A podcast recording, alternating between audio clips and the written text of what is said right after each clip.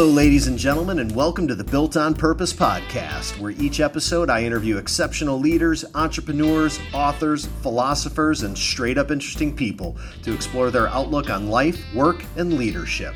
My name is Brian Moore, co-founder and managing partner of Y Scouts, and today I'm interviewing Courtney Klein. If I had to sum up Courtney in a word, that word would be dreamer. From her early childhood dream of wanting to be Katie Couric, through the twists and turns that life has thrown her way, Courtney is on a mission to leave this world a little bit better than how she found it. Courtney is the co-founder and CEO of SeedSpot, a social impact incubator responsible for helping ignite the dreams of entrepreneurs who want to use business as a force for good. In this episode, Courtney shares many valuable lessons learned. Lessons like, it's better to take the business card and not the credit card, and how you should never doubt yourself because there are plenty of people out there who will do that for you. We dive deep into the current state of our country's educational system with a specific emphasis on how SeedSpot is addressing the solution to give our high school graduates the real-life skills and knowledge necessary to make a meaningful contribution to the world. We'll also explore why SeedSpot chose not to take equity in the ventures they are supporting and how this controversial decision has served as a beacon for the organization, a beacon that has landed SeedSpot as one of the top 3 incubators on the planet. In addition to being the co-founder and CEO of SeedSpot, Courtney's a new mom and an Ironman finisher. We'll explore the impact of both of these and how they've impacted her life. If Courtney represents the future of leadership, I'll be the first to admit I'm feeling pretty damn good about where this world is headed. Enjoy this inspiring and raw interview with Courtney Klein. Ladies and gentlemen, joining me today is the one and the only Courtney Klein. Courtney, how are you? I'm doing great, Brian. Thanks for having me on. Oh my God, it's so good to chat with you, and to be able to do it in this venue is really awesome. So thanks so much for joining us or for joining me. So there's probably some folks out there who don't know who you are, and surprising as that may be, given what you've accomplished so far this early in your career, let's start with, who is Courtney Klein? How would you answer that? Boy, start with a hard question. Right. Who is Courtney Klein? I'm a dreamer. I'm a doer. I'm an entrepreneur. I'm a mother, a sister, an Ironman finisher. I think more than anything, though, I'm a person in the world that believes in the power of a dream and the power of individuals being bold enough and brave enough to share that dream with the world and get the support they need to make it come to life is kind of what my whole career and life work has really focused on thus far. Well, then let's go with this dream scenario, this dream theme, if you will. So when you were growing up as a kid, what was your dream? My dream actually was to become Katie Couric. I wanted to live in New York and work on national television. But that dream shifted, even though I started in college as a broadcast journalist major. I took a trip after my freshman year in college into a super rural village in Mexico and saw firsthand how the rest of the world actually lived. I was in a rural village called Akil, about 2.5 hours inland from Cancun, and witnessed for the first time at the age of 19 how most of the world actually lives. And we burned our toilet paper and showered in the rain and, slept in palapa huts. And it was the richest experience I had ever had because the community itself believed in community and believed in change and believed in education and really just had a hope and optimism for what the future could look like. And so on that premise, I came back and the dream shifted a little bit into wanting to build an organization that would educate other young people about what the rest of the world actually looked like and then empower them to create change. What, during your early college career, what made you decide to take that trip in the first place? I think I was stirring a little bit, as we all do, just feeling like I wasn't quite on my life's path. Broadcast journalism, once I was in it, felt different than what I expected it to be. And so I was jockeying a little bit. And then an opportunity came up. It was a youth group that was taking a trip down, and I signed up, and I'll never forget calling my mom and saying, I'm going to go into a rural remote village. And she said, you're going where? With who? For how long? And it was one of those moments where you kind of buck what your parents' expectations might be of you. And I couldn't be more thankful for having the opportunity and kind of taking the risk and putting myself in a different environment that really pushed my own level of comfort and shifted my worldview dramatically. Yeah. So as you think back about that trip and that experience, clearly had a very profound impact on you, so much so that you decided to change the focus of your entire life away from your childhood dream. And it shifted into something far different. How would you describe, based on that experience, what this new dream and this new focus in your life, how would you summarize what that was at the time? Mm-hmm. You know, at the time, I remember being afraid, afraid of judgment. You know, I set out on a path, and a lot of people expected me to become a broadcast journalist. And, you know, parental influence and former educators and peers and colleagues and professors at the time that expected me to pursue a path that I had committed to. And so part of it was fear and kind of shaking their own expectations and having to come into my own and realizing that I had the autonomy to dream differently.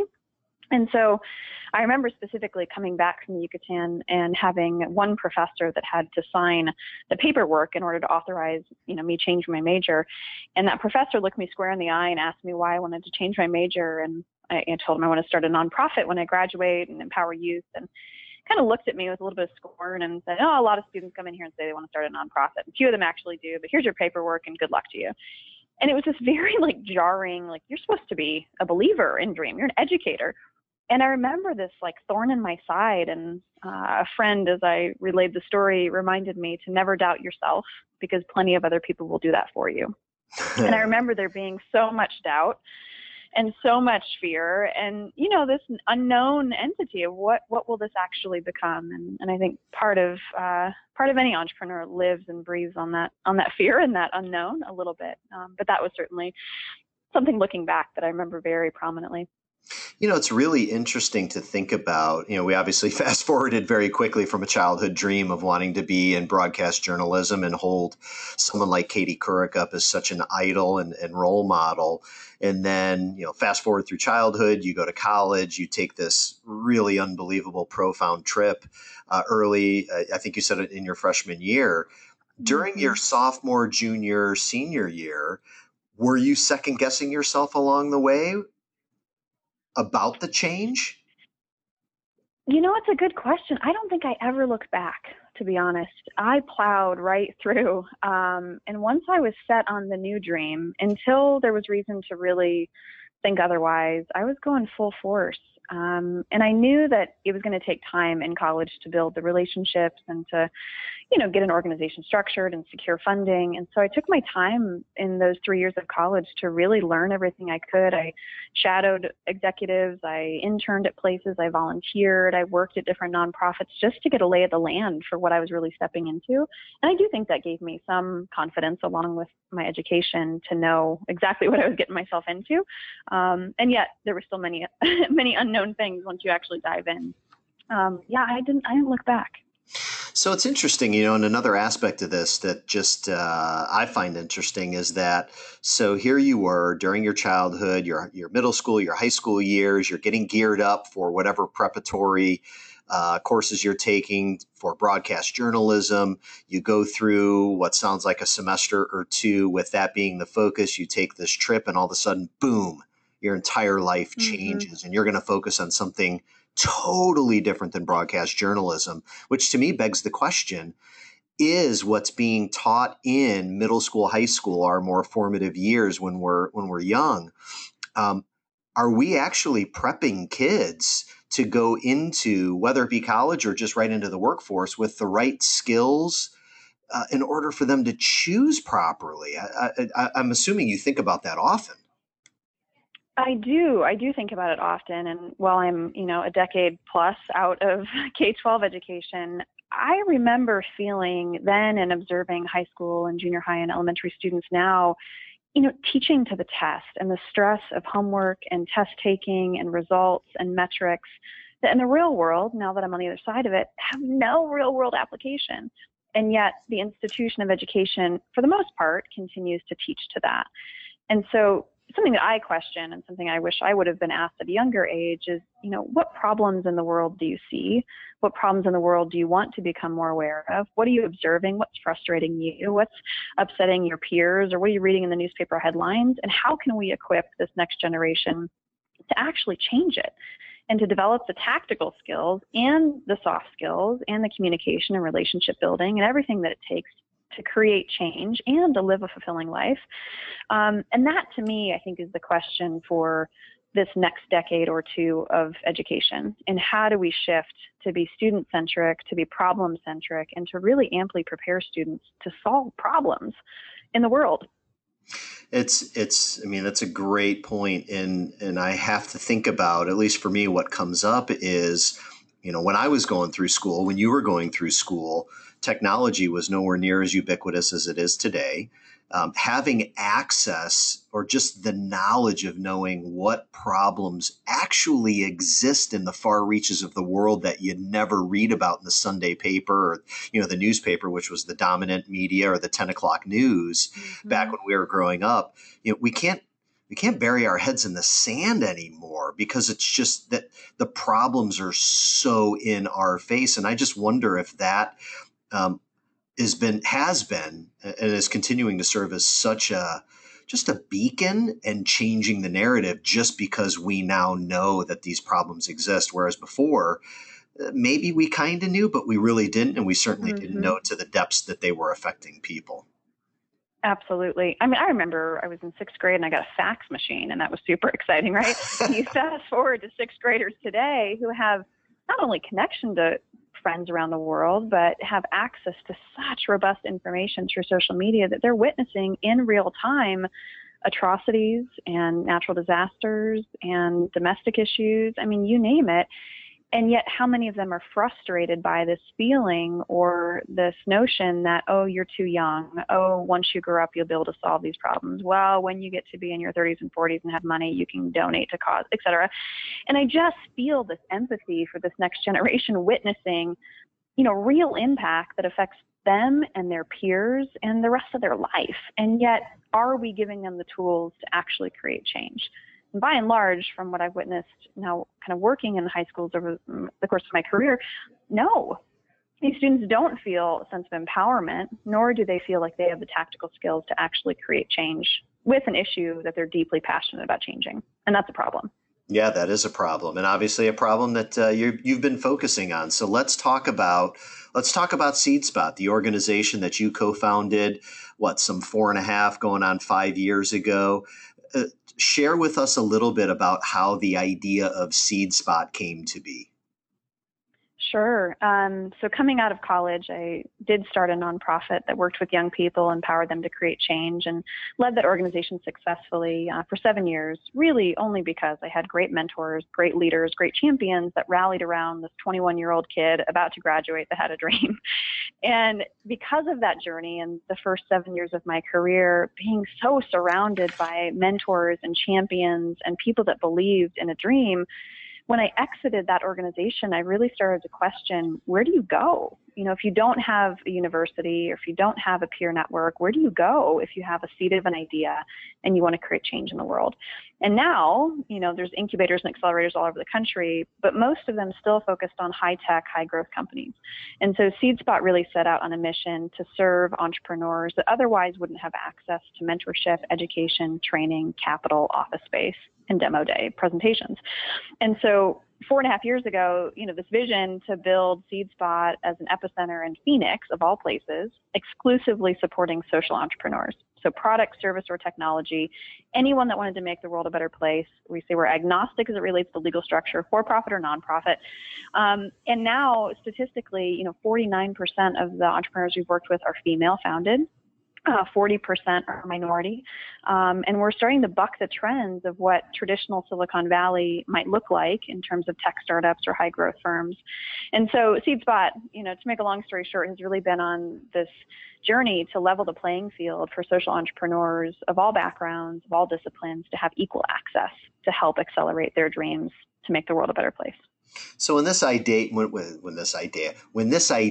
let me get my words right here, came to life, what was the community's response? The people closest to you, and then those maybe, you know, 1 or 2 degrees away from you. Did people think you're nuts? Did they think it's about time? What was the general community reaction? I would say by and large, it was kind of a mixed bag, to be honest. There were many that said, you know, this is the place and now is the time and this is the right model. You know, here's $5,000 to help you get started. And people did extend their networks and opened up their offices and, you know, networks and Rolodexes and everything to help raise the money to launch the initial idea. And then credit to the entrepreneurs. Without them, we're nothing, right? So we had to have people that believed and trusted us enough to throw their idea on the line.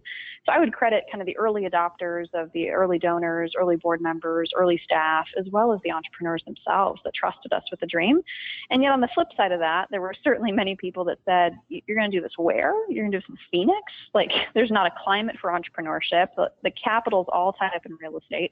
And I think what that demonstrated for us now, 5 years in, globally ranked, nationally ranked, is that it can happen anywhere if you rally the community and start to shift the perspective away from traditional means of economic development or community transformation into something new. And I have to say that Phoenix has wholly embraced it, and we wouldn't be here without the Phoenix community now. You know, it's interesting because Phoenix, in my opinion, and I've been here coming up on 20 years, so by no means a native, but certainly not a newcomer.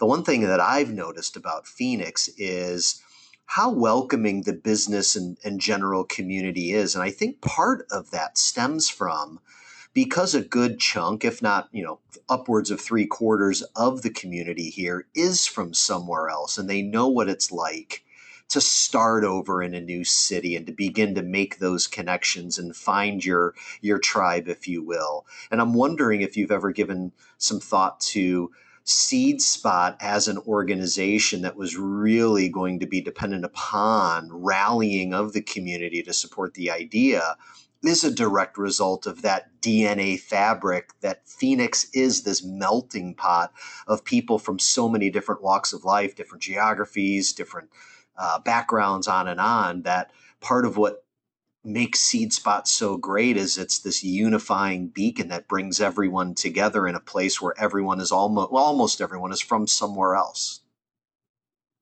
I think there is some truth to that. And I think it can exist in other communities. You know, I think in any city where there's a sense of change, a desire and a willingness of transformation. And Phoenix, you know, you look back and think, you know, we brought water to the desert, right? We're living in a 120 degree, right? Like, you got to be kind of innovative to pull that off. Right. And I think the same is true in other communities that have overcome immense hurdles just to subsist. I mean, just to create civilization in some of the cities that we now look to as some of the greatest in the world. You know, 100 years ago, there's no way. And so that spirit of innovation and of a willingness of change and transformation, I do believe we're starting to see more of in Phoenix. And that's a credit to a lot of people that have worked for decades to lay the foundation for not only SeedSpot, but other organizations to be successful.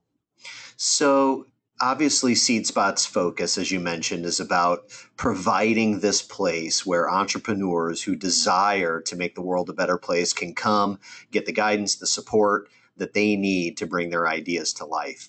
And this notion of making the world a better place is, well, in many circles, somewhat cliche, like, oh, yeah, of course I want to make the world a better place. How do you really vet whether or not the authenticity of an entrepreneur who has an idea wants this idea to make the world a better place versus I want to maximize how much money I can make because I think this is a good business idea? Mm-hmm. Yeah, you know, we have a social impact scale that we built. And while that is a numerical kind of qualifier that we give to any applicant that comes through SeedSpot, I have to say, when we sit down and look eye to eye, you know, in front of an entrepreneur and hear directly from them, why are you doing this? And I think the intention of the entrepreneur tells us everything. And we hope they're wildly successful, and we hope they're profitable, and we hope they get great financial returns to their investors. But if that is their sole motivation, they're not a fit for SeedSpot. And I would say that's hard for others in the community to rally around. And so we do look, if there was one word to attribute to what we look for, it's intention. And you think by sitting down, listening to someone, feeling their intentions, that yours and the team's let's call it the BS meter is pretty darn near accurate, and you've been able to rely on that and make sure the right people are getting into the program. Yeah, and I mean, I think just like any, you know, BS meter, you got to have a few failures to know what really smells off. And I can't say we've hit 100%, but we're in the 90s for sure. And that is, it's really, you know, the ability to sit and feel and look into someone's eyes and ask really tough questions and make sure that their integrity and their pursuit and their intention is right.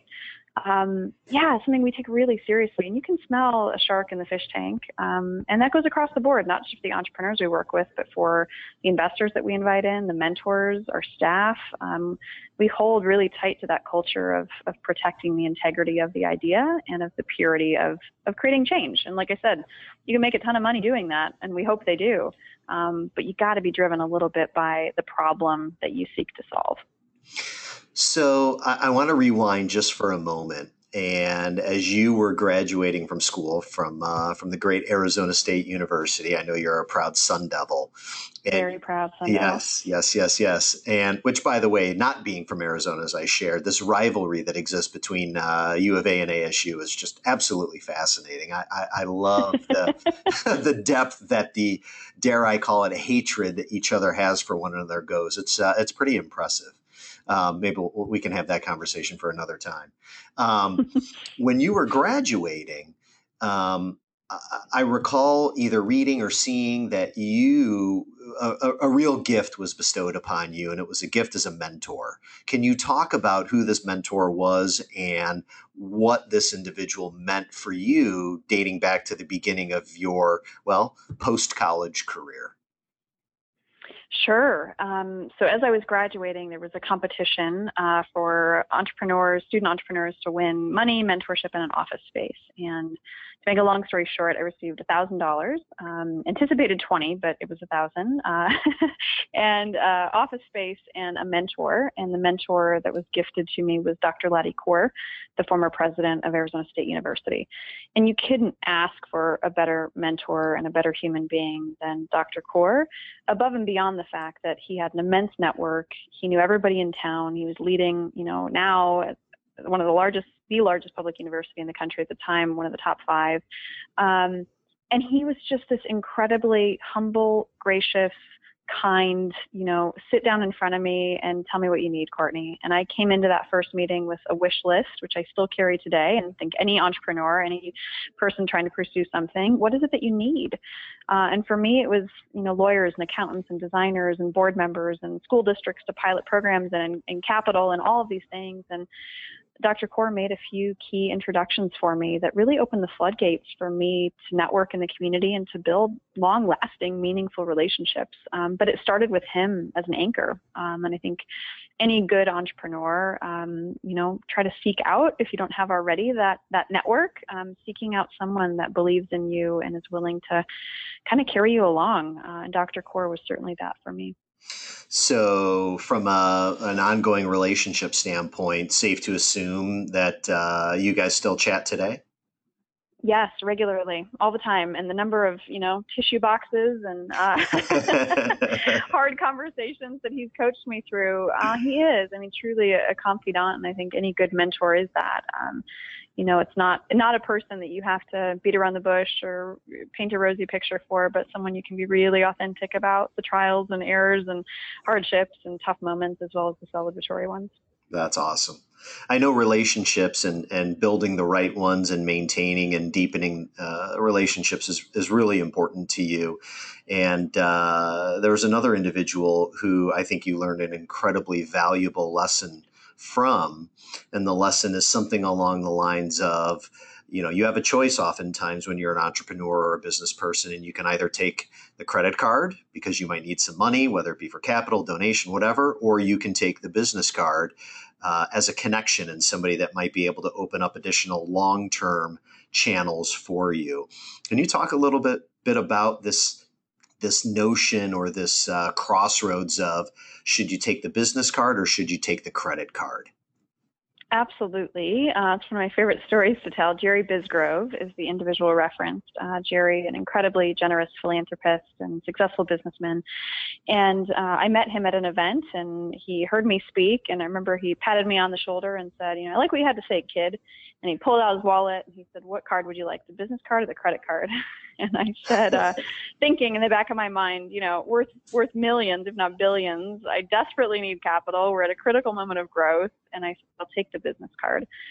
And I took the business card and followed up with Jerry. And when I got to his office, he was in this huge, high leather rollback chair, and he pushed a button on his desk and the door closed. And I was like terrified that this like magical, mystical philanthropist had made the door close. And I was terrified thinking, you know, what is it that I'm going to ask for? And he cut straight to the chase and asked what he could do. And I said, "You know, Jerry, I'm really interested in building long-term sustainability. And I know that comes with relationships and people and advisement. And so if there's any way you can introduce me to other people like you that have had success, I would love to learn from them." And so a few weeks later, Jerry said he'd host a luncheon for me and invite a few of his friends. And I showed up at the Biltmore, a pretty prominent place, and didn't know how to park at the Biltmore, let alone figure out, you know, which fork to use or which knife to cut with. And I sat there and told my story, and we raised over $100,000 on the spot.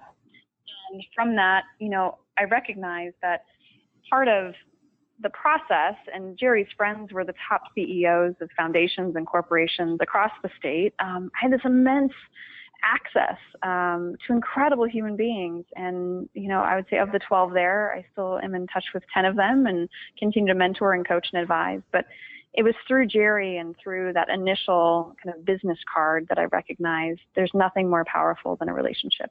And there's no transaction that is more meaningful than a human connection.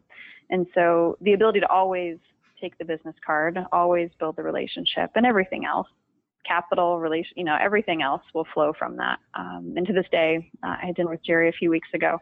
And that's a relationship that I'll have forever. What's interesting about that, and maybe perhaps a bit of a loose tie to my next comment and question, but I think there's a connection there, at least it makes sense in my head, is that when you set SeedSpot up, you and the other co-founder set SeedSpot up, I think you guys made a very definitive decision and a high impact decision that you weren't going to take equity in any of the ventures that you were going to support. Mm-hmm. And that's a model that's very, very different, and to me feels very much along the lines of take the business card, not the credit card. Can you talk about how you chose to set SeedSpot up in a way that's frankly a bit against the current of most incubators and accelerators around the world? It is, and I would say a bit controversial in that way, in so much as, you know, we are often questioned, well, how do you sustain your long-term sustainability, right, if you're not taking equity in the upside of these companies? And I've always believed that the relationships will come back, and entrepreneurs that are successful, you know, because of SeedSpot or because of someone they met at SeedSpot or on their own volition that they felt the community at SeedSpot, the hope is that those monies trickle back through human capital or through, you know, philanthropic capital or whatever it may be. But we set really strong guidelines in our first year that we were not going to take equity. We wanted the entrepreneurs to feel safe, to feel like we didn't have ulterior motives. And we also didn't want it to sway our judgment in any way to say, well, you know, this is a high impact company, but not a high growth company. Therefore, we're not going to take them because we're not going to get an upside. And we didn't want to dilute the kind of the rich culture that we felt like we could create by having, you know, everything from micro enterprises to high growth, high tech companies and everything in between. We've worked with entrepreneurs from the age of 18 to 82 in product, service, technology across all industries. And that kind of melting pot has really created a sense of community for a lot of the entrepreneurs to feel a connection to people that they otherwise wouldn't meet because they're not similar in one way or the other. So I continue to advocate for the no equity stake. And yeah, it's become part of our DNA. Do you think that has had an impact in the types of people you've been able to attract and hire to join the SeedSpot team to help you really continue SeedSpot's growth? I do. And I think that the cultural implications of a lot of that notion of protecting the entrepreneur, you know, it kind of bleeds through all of our culture as an organization and through our hiring process, our interviewing process, our onboarding process.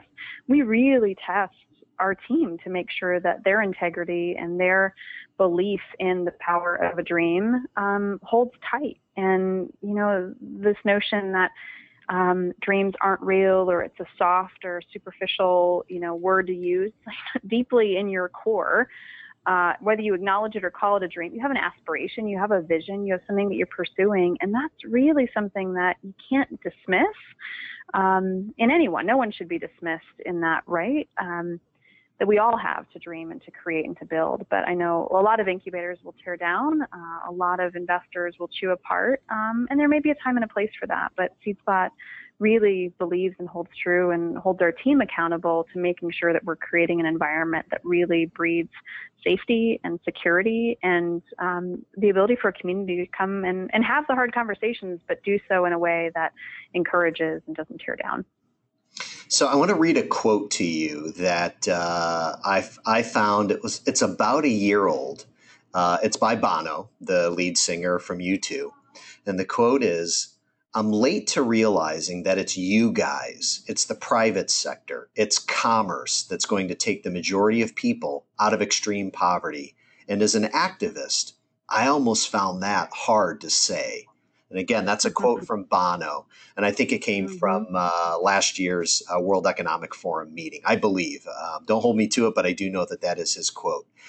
I share that because I'm curious, as someone who has been primarily involved in not-for-profits for the majority, if not your entire career, do you struggle with the notion of this tug of war between doing good in the nonprofit space versus actually using for-profit as a force for good?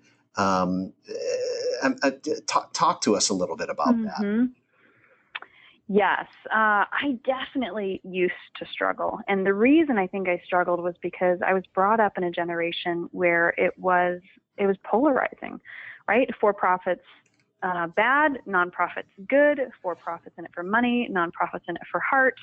The business school was separate from the nonprofit school. Philanthropists viewed those dollars of investment differently than the financial return dollars of investment. It was just a very black and white. And I think we started to see, as I was coming out of college, some of the gray starting to materialize. And now I am in the camp that the most effective way to create change is to have a viable, successful, sustainable revenue model. And that comes with the assumption that you can sustain as a for-profit without the subsidies of philanthropy. And so it has shifted my perspective dramatically. And I think even in the past 2 years, doing more reading and seeing more entrepreneurs and just thinking about the global problems that we have to solve, not convinced anymore that they're going to be solved by charity or by government. I really am convinced that it's going to take market forces and consumers and a buying power and a buying pattern and entrepreneurs that are willing to stick their neck out there and build for-profits that hold true to a mission and a purpose, but create good jobs and elevate people out of poverty and create and tackle some of the big, big, big challenges of our time. I am convinced now more than ever that business and for-profits and capitalism is that force for good that will perpetuate through the next several generations. And I don't know what the future looks like for nonprofits in that light, but I do question if there is a role continuing for nonprofits, and if so, how does that change if capitalism really is on a mission to solve global issues? Those are really big questions. I don't have any answers, but I stir with them at night. Well, hey, you got to start by asking the questions, right? Yeah, it is. But there is a big shift. And I think we're starting to see it in the business schools and in colleges. I think we're starting to see it in just the consciousness of the next generation in terms of their buying patterns. There's a shift coming. But I do wonder what the world will look like 30 years from now. Yeah, and it's super interesting too to think about, the younger generations today, those that have been exposed to all the problems that the world is facing at a very profound level. And this idea of them pursuing work that really does make a difference, that makes them feel good, that they're making a positive contribution, and balancing that with, of course, making a living so that they can pay their bills and buy the things that they want to buy. It's a really interesting time. And, I know that SeedSpot in particular is choosing to tackle some of this this balance between nonprofit and for-profit, and giving kids the necessary exposure to how to tackle some of these big, hairy problems that the world faces at a very early age, at the high school age. And I think a lot of this came through a result of the work that you're doing through SeedSpot. And it was almost sort of falling ass backwards into this opportunity that I think came as a result of a boot camp you did a couple summers ago aimed at high school kids. Can you talk a little bit about what has now become the SeedSpot Next program? Absolutely. Yeah. The notion being supporting the next generation of problem solvers. And we did host a summer camp. We had 25 students tear through the office space for 5 days, 40 hours. And they came up with problems that they wanted to solve. And one student team in particular that kind of became the exemplar of the summer camp was a student team that identified that there was 1.5 million amputees in the United States. And we taught them how to do customer interviewing and really dig deep into the problems. And as they started to talk to more amputees throughout the week, they recognized that amputees often have a tough time connecting or finding other amputees to make friends with or to share, life with. And so the challenge that some of the amputees have expressed was that when they buy a pair of shoes, what do you do with the other shoe, right? It's a simple problem, but if you don't have a prosthetic limb, the other shoe might sit in your closet or on your shelf. And so the students came up with the idea that what if there was a match.com that would connect amputees, that if I had a left size 7 and you needed a left size 7, we could become quote unquote soulmates, S-O-L-E. And the website was launched called Trade My Shoe. And the student team demonstrated for us in this microcosm of 5 days that if you give students the opportunity to think critically about a problem, to dig deep and really understand the issue or the tertiary or secondary issues that come out of that, first problem, what type of innovation can you create? And how can you build a viable business model around that? And so those particular students got heavily recruited and are now studying entrepreneurship in college. And we've since spun out of a 5-day summer camp into a full-blown curriculum that we're now teaching teachers how to teach it. And so we are partnering with schools all over the country, have a curriculum that's rolling out as an elective course on campus to help students identify a problem they want to solve and build the skills necessary to create change. I mean, talk about something that sounds like just the absolute no-brainer that high school districts around the country need to adopt and adopt fast as more and more pressure is being put on what is being taught and how are we truly readying kids for whatever the next step may look like post-high school.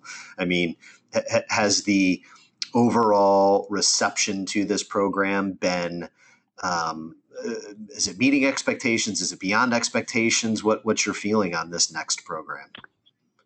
I think that it's exceeding expectations and yet disheartening at the same time, because what we're hearing from schools and administrators is how desperately they have wanted to teach real world skills for so long. And district administrators and teachers, they have been championing the student for so long, and yet the state requirements that they have to abide by the test is what stifles that. And so we've kind of found a way in that we've mapped our curriculum to Common Core and CTE standards to make it easy for administrators to check those boxes. But if you think about it, building a budget for a business venture brings in math and research and critical thinking. The ability to pitch at a demo day that we host brings in English and public speaking and presentation skills. Even doing research about competitors, thinking about the scientific method or technology or access to information or analysis, all of those skills that you don't have to teach in a silo in math, social studies, English, lit, etc., that we're now kind of teaching holistically. So it's fascinating for us is what does this evolution look like, and how do we continue to listen to what administrators and teachers are telling us that they desperately want to teach this, and how can we really build a product and an offering that they can easily weave in and meet the state standards and hopefully excel and supersede, the results that they've had historically, because students actually care about this class because it's tied to something that they're dedicated to solving a problem around. Well, and I would imagine too, as a father of two young girls who are going to be in high school before I know it, if they were to come home from freshman or sophomore class or whatever the case may be, talking to myself and my wife about this particular class and a problem and a business idea that they're going to want to bring to life.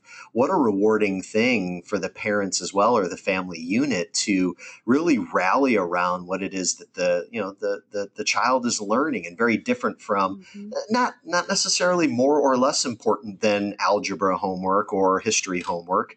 I'm not saying that those things don't matter, but wow, what a different dinner time conversation, and a way to really engage the family unit in the child's education.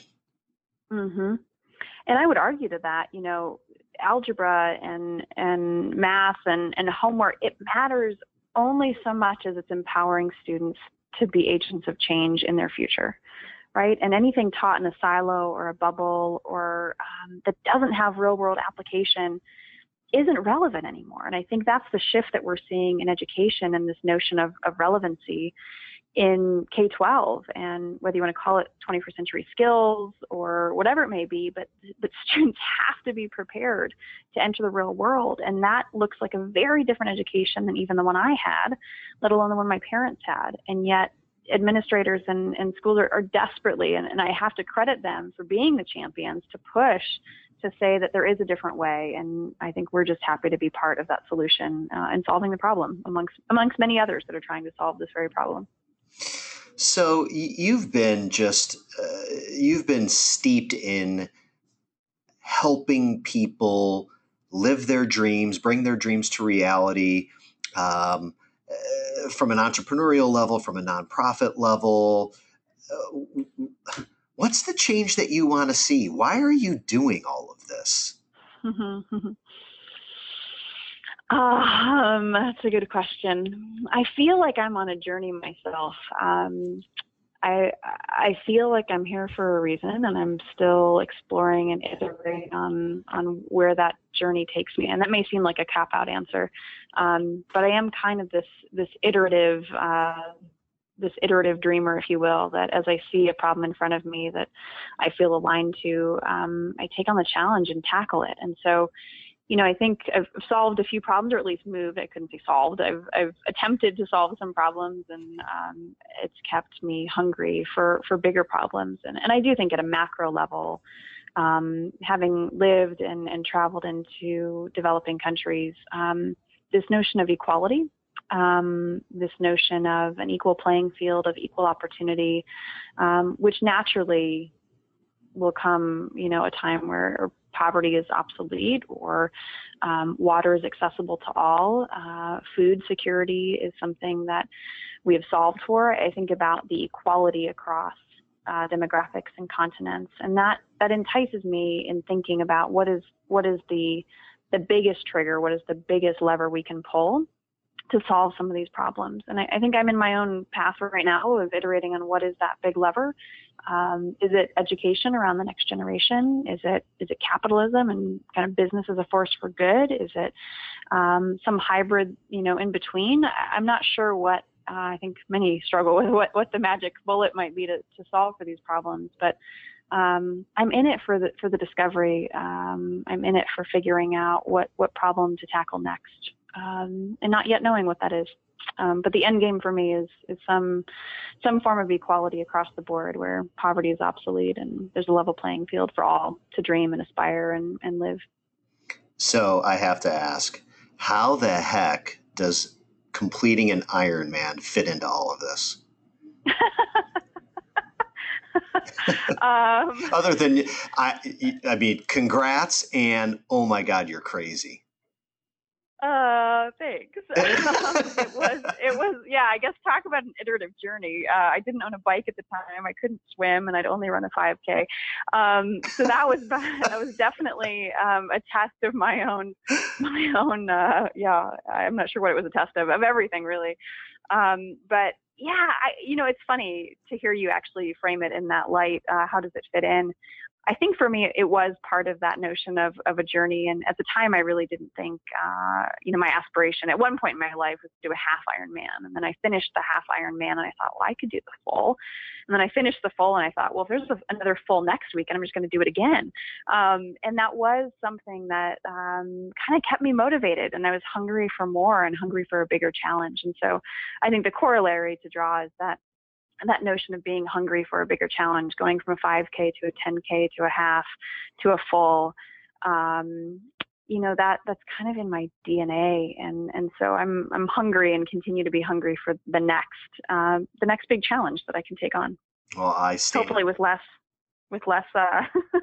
physical pain than the Ironman training. I can only imagine. So speaking of things that, I was going to say something and I said it in my head, and thank God it didn't come out of my mouth, because I think it would have been highly inappropriate. Maybe we can talk about it offline, but I'm glad I didn't record this. So you're a CEO, you're a mother. Is it hard to balance the two? Yes and no.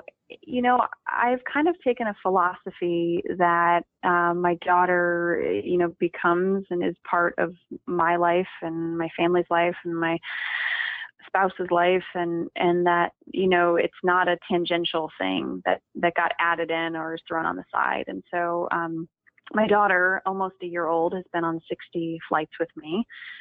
She has been in at least 3 or 4 board meetings with me. She's toted around to several meetings. She's on most staff calls if it's early morning or late at night. And that's not to say that I'm training my daughter to be a workaholic, but I do feel like it's important for my daughter to see her mom thriving and passionate and living a life that she's deeply committed to and wakes up every morning hungry for. And I think her feeling that energy is something that's really important to me. That being said, being a CEO, you know, I have the freedom and flexibility of schedule for the most part, that, you know, if I want to take some time and take her to story time at the library, or take an afternoon and work on a Saturday, or whatever it means to catch up, that she's kind of a fluid part of my everyday. I have a conference room at my office that she's in, that our nanny comes to, so I can pop out and see her and play. And, you know, I'm very fortunate, and I know that's not a luxury for all. I feel incredibly privileged to have that. But I've been intentional too about structuring and working to make sure that it wasn't a separation, that my family life is my work life, and work life is family life. And at the end of the day, it's just the life choices that my husband and I have made. So for all of our nonprofit folks out there, and foundations and family offices and things of that nature, if you are going to be recruiting for one heck of an advancement or development executive, give it about 18 years, and it sounds like there's one in the making. So what's next for SeedSpot? Well, SeedSpot received some funding from the Kauffman Foundation about 9 months ago. And Congrats. So we are preparing. Thank you. Talk about a dream come true. It was incredible to receive funding from the Kauffman Foundation. And so we're expanding to a second city in January of 2017. And we're working to really scale up this high school program to serve more schools across the country, and in theory around the world, that want to teach the next generation. I love it. I love it. Well, Courtney, the work that you and your team are doing at SeedSpot is awe-inspiring. I know you've graduated, 160, 170 entrepreneurs and ventures through the program. Am I correct?